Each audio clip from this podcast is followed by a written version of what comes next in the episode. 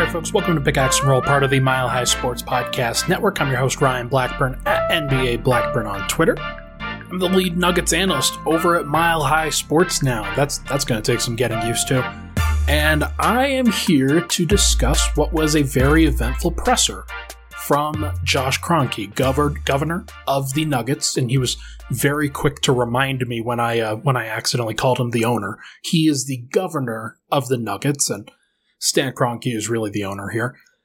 Uh, was a, this was an important event, I think, for Josh Kroenke and also for the Nuggets franchise. And I, I'm very interested to hear what your reactions are to this presser and what you're thinking. But uh, for now, I want to discuss what is going on with the Nuggets, what Josh Kroenke said today that should be exciting for Nuggets fans, that should be uh, upsetting for Nuggets fans. This isn't going to be a long podcast. This is probably, I'm, I'm guessing, going to be about 25, 30 minutes or so.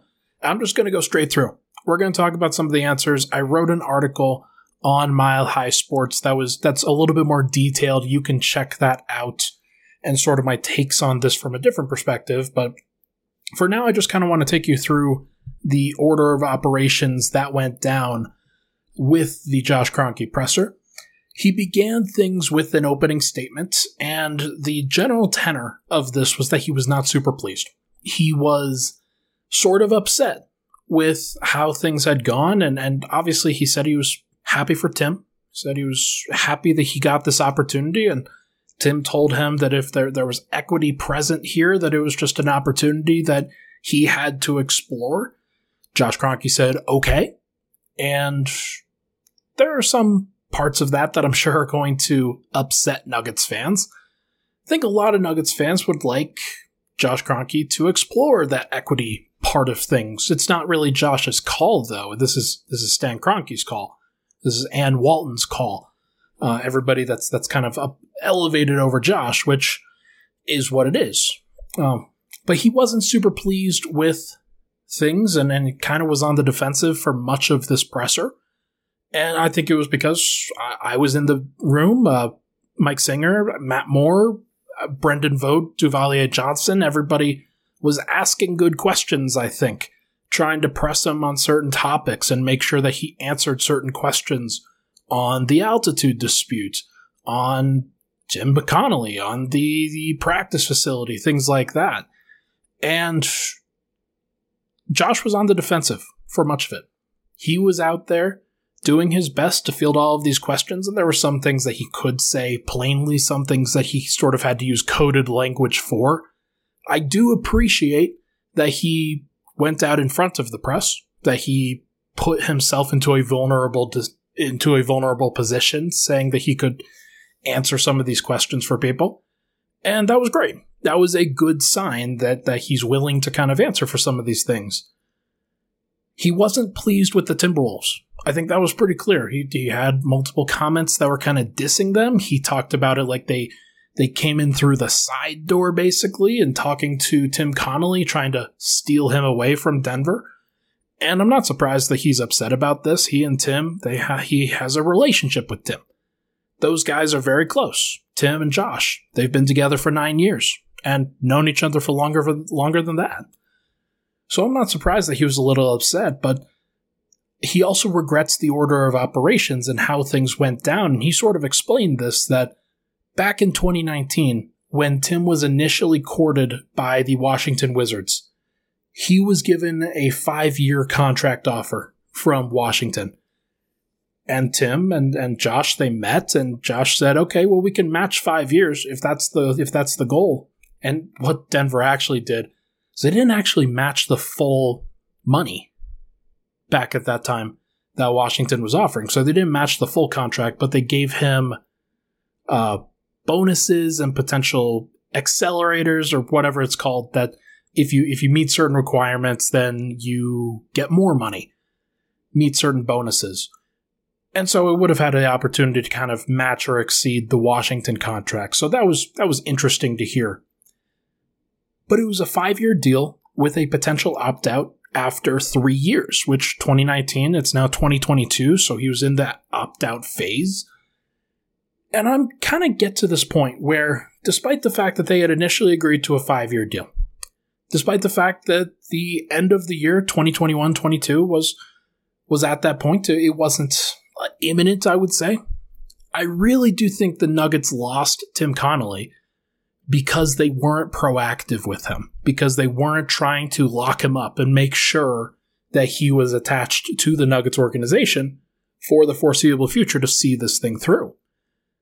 The Minnesota Timberwolves were able to get into the door through the side door, basically, because of that option, because of that opportunity that Josh Kroenke left open, that Tim Connelly left open, and uh, credit to Tim, he was put into a situation where the last three years he's seen a two-time MVP as well as a Western Conference Finals appearance when the team was healthy. So he's shown the success and he's built a contender. And another team fully acknowledged that and was willing to pay him a whole bunch of money because of it. Josh regrets the order of operations. He regrets that. Uh, I, I, if I had to guess, he would have offered Tim an extension if he knew that an offer with equity was going to come. And so, it did come. And then ownership was, let's just say, a little bit tepid. A little, not, not tepid. They were kind of allergic to the idea of throwing around equity into the conversation of saying, "Hey Tim, you can uh, have some sort of equity, some sort of stake, some sort of bonus within the organization," and they were going to keep the terms purely uh, legitimate, not legitimate, purely financial, very standard for what's going on. And Minnesota got creative. They found a way to pay Tim a whole bunch of money and lure him away from Denver in a way that the Nuggets were just not willing to match. And I kind of explained this in my article a little bit more. The reason why they were not able to match, on top of being uh, like that's just not their business model, it's just not something they're willing to do, It's just the fact that this is KSE. This isn't just the Nuggets. This isn't just uh, one building. This is the Avalanche in the same building. The Colorado Rapids. This is Arsenal. This is the LA Rams, the Colorado Mammoth, apparently. A lot of entities are owned by KSE.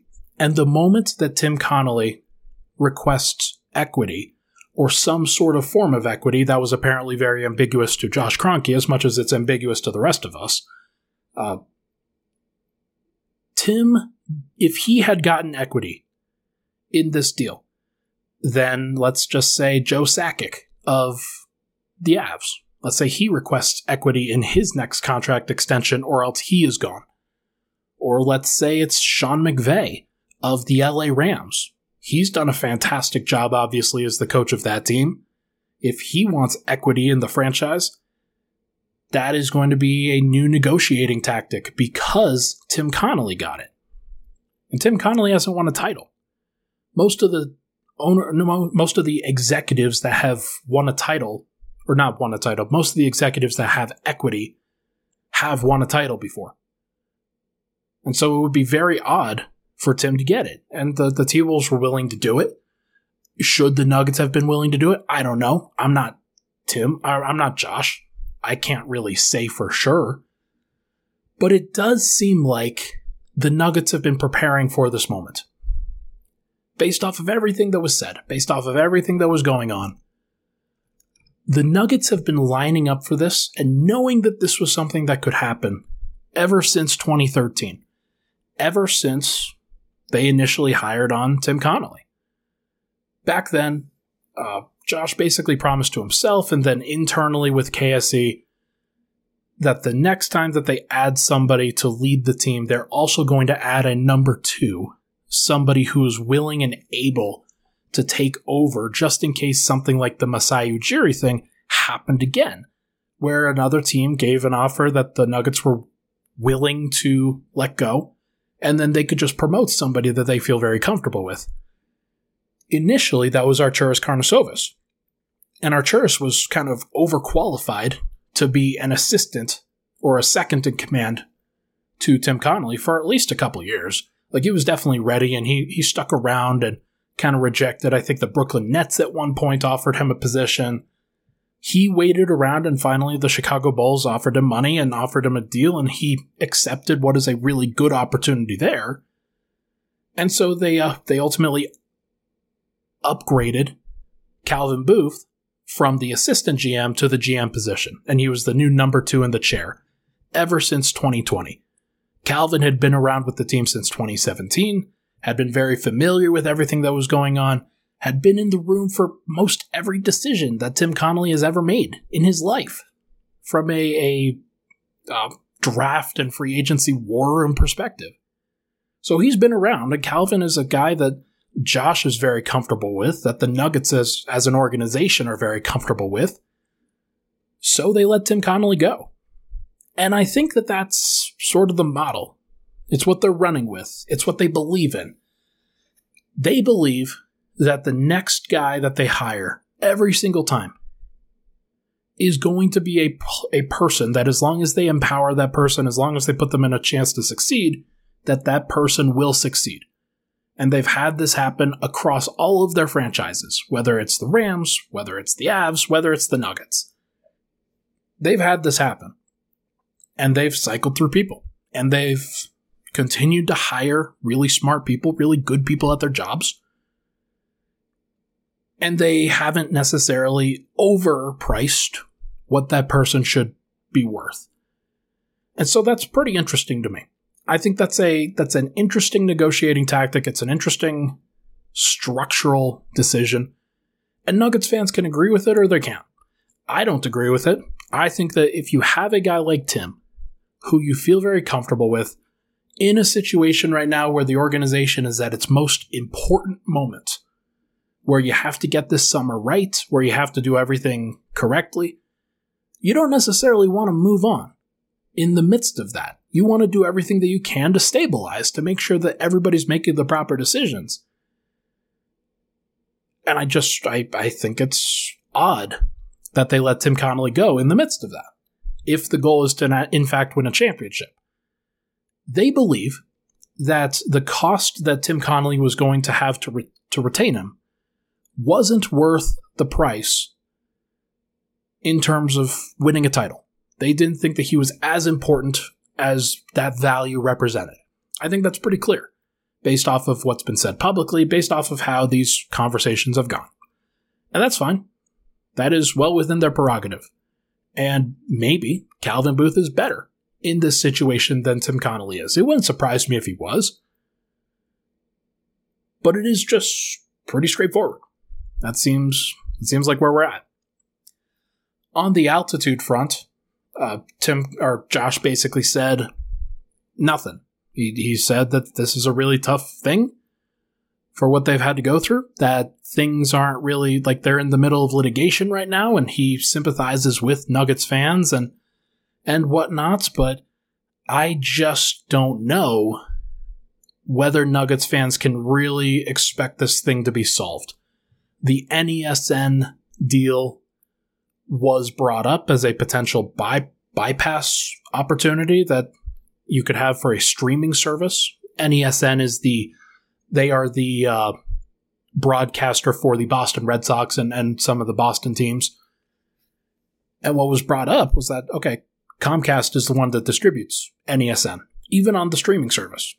So it's not necessarily something that they could work with with Comcast in order to come up with a, a different solution because they still have to go through Comcast in that circumstance with a streaming service. Now, I don't know all of the details. I, I wasn't paying attention as much during that portion of it. I had my own questions that I wanted to ask that were not related to the TV dispute. But I do think that the TV dispute is important to a lot of people. And we're at this position now with this dispute where it's been three years. And I don't think that Nuggets fans can really expect this thing to be solved anytime soon. Ownership has not given any reason for it to be solved. Josh didn't dispel any rumors on that front. Uh, the litigation is not something like it would have been a great opportunity for him to come out and say, hey, look, we're going to do everything that we can to uh, put the Nuggets back on TV. And he kind of said that. But he also said, look, it, a lot of the fault lies with Comcast too, and that they aren't going to accept a deal that puts them in a worse position than they already are. And that's too bad. That's uh, that's too bad. I'm I'm not sure why it's a worse position. I'm not sure, like, because they're they're losing tens of millions of dollars right now between the Nuggets and the Avalanche on the the broadcasting front because they're they're producing all of this themselves. They're not getting that bonus money from Comcast. So I don't know. I don't know what's up. I'm I'm surprised that this thing hasn't been solved by now, but I'm also not surprised because this is uh it's just how the business works apparently. He did commit, however, to a practice facility. This is one thing that I think people are, are going to be excited about. I've talked about this ad nauseum over the course of this last month. The Nuggets are one of the only two teams in the NBA that do not have a practice facility that's dedicated to them.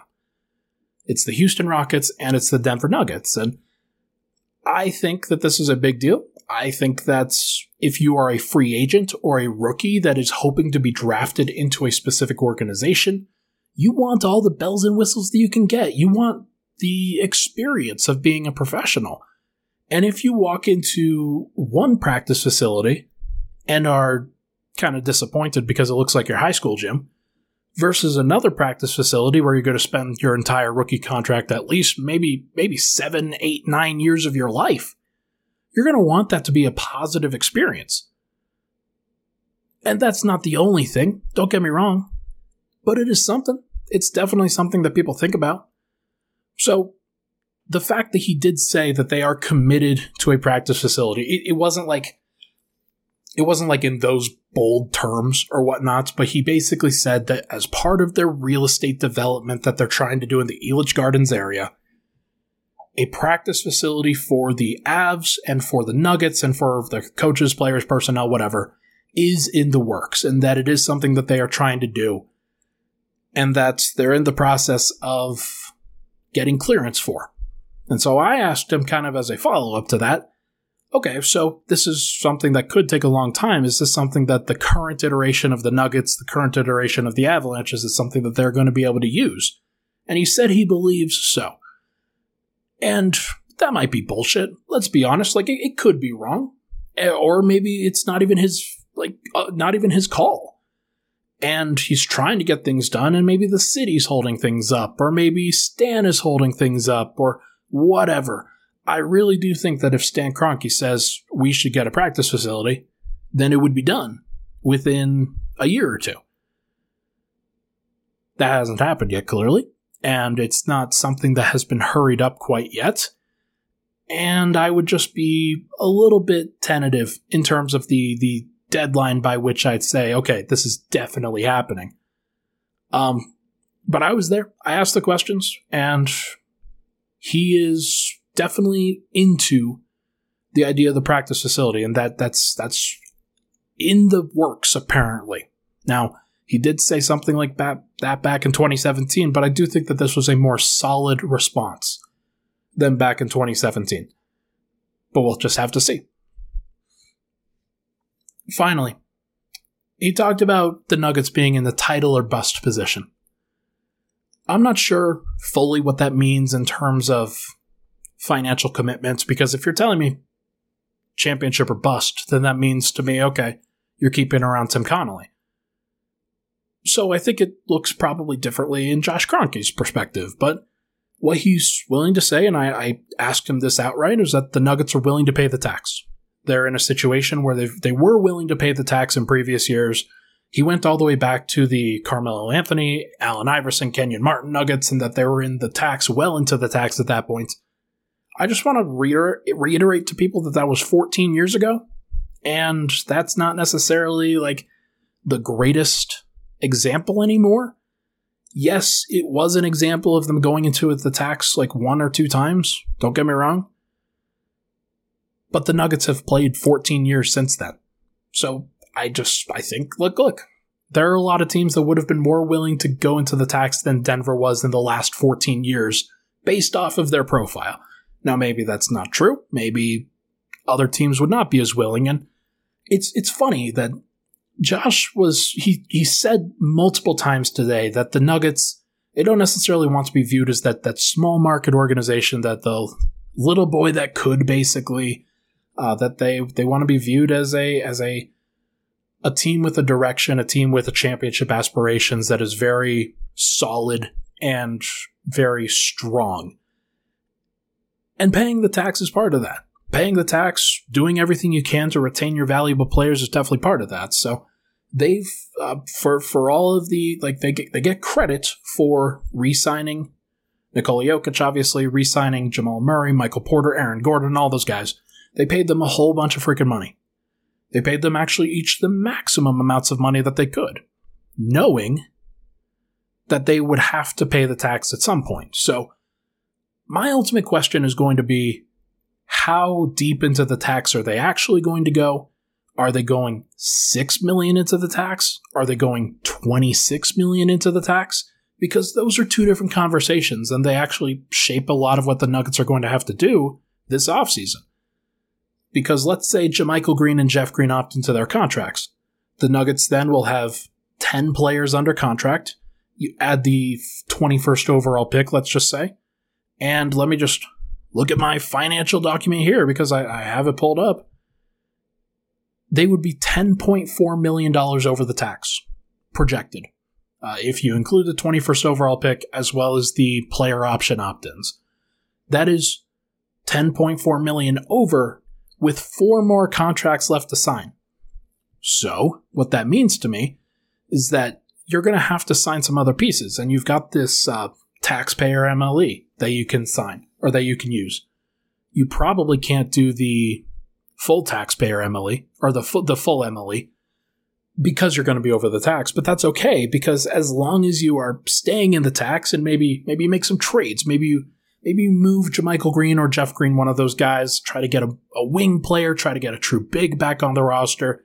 Still have to retain DeMarcus Cousins or Austin Rivers, some guys like that.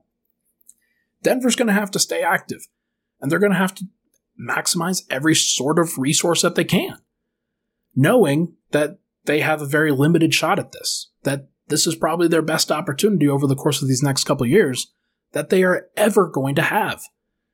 So if they cheap out, if they like split up the MLE into multiple players or like because it's the it's the taxpayer MLE, it's like 3 million per uh, for for two different guys. Or you could pay one guy about 6.4 million and bring in, let's say, Gary Harris or uh, Victor Oladipo or somebody like I, I don't know who it's going to be, guys, but that is the kind of move that signifies to me, okay, so you were correct and you were telling the truth about being all in. Paying the tax is one thing. Going deep into the tax and maximizing every resource that you have in order to become a championship contender, that is where I sort of fall on this. That if they don't maximize their resources, then they're not doing everything that they can, which that wouldn't be great. But it's about retaining players, coaches, executives. It's about being willing to take chances. Even if you're wrong, you, you, you probably should try to get it right, but you got to go out big if you're going to go out. So Denver, they've got to be willing to t- take some chances here, knowing that they are in this title or bust zone. I'm very curious to see whether Calvin Booth is up to the task, whether uh, letting go of Tim was the right call or not. Like maybe it's maybe it is the right call, and that Calvin can just do his job and maybe that's fine. But I am very curious to see what it is. I'm curious to see how the Nuggets handle their business over the course of this time. We're about a month out, a month away from free agency or so. We're about three weeks away from the draft, which is insane. Three weeks uh, yesterday. So, going to do a lot of draft coverage on this podcast over the course of these next couple weeks. Going to do a lot of free agency coverage, trade targets, things like that over the course of these next few weeks. We'll probably do a mailbag. We'll probably mix in some stuff on Mile High Sports, making sure that I'm sharing all that content as much as I can. But either way, thank you everybody for tuning into this episode. Really appreciate you hopping in. Uh, I will be back on Monday, probably breaking down uh, the draft, probably breaking down maybe some uh, NBA Finals coverage. We will just have to see. Thank you so much, everybody, for tuning in. Appreciate all of the support as always. We'll talk to you guys next week.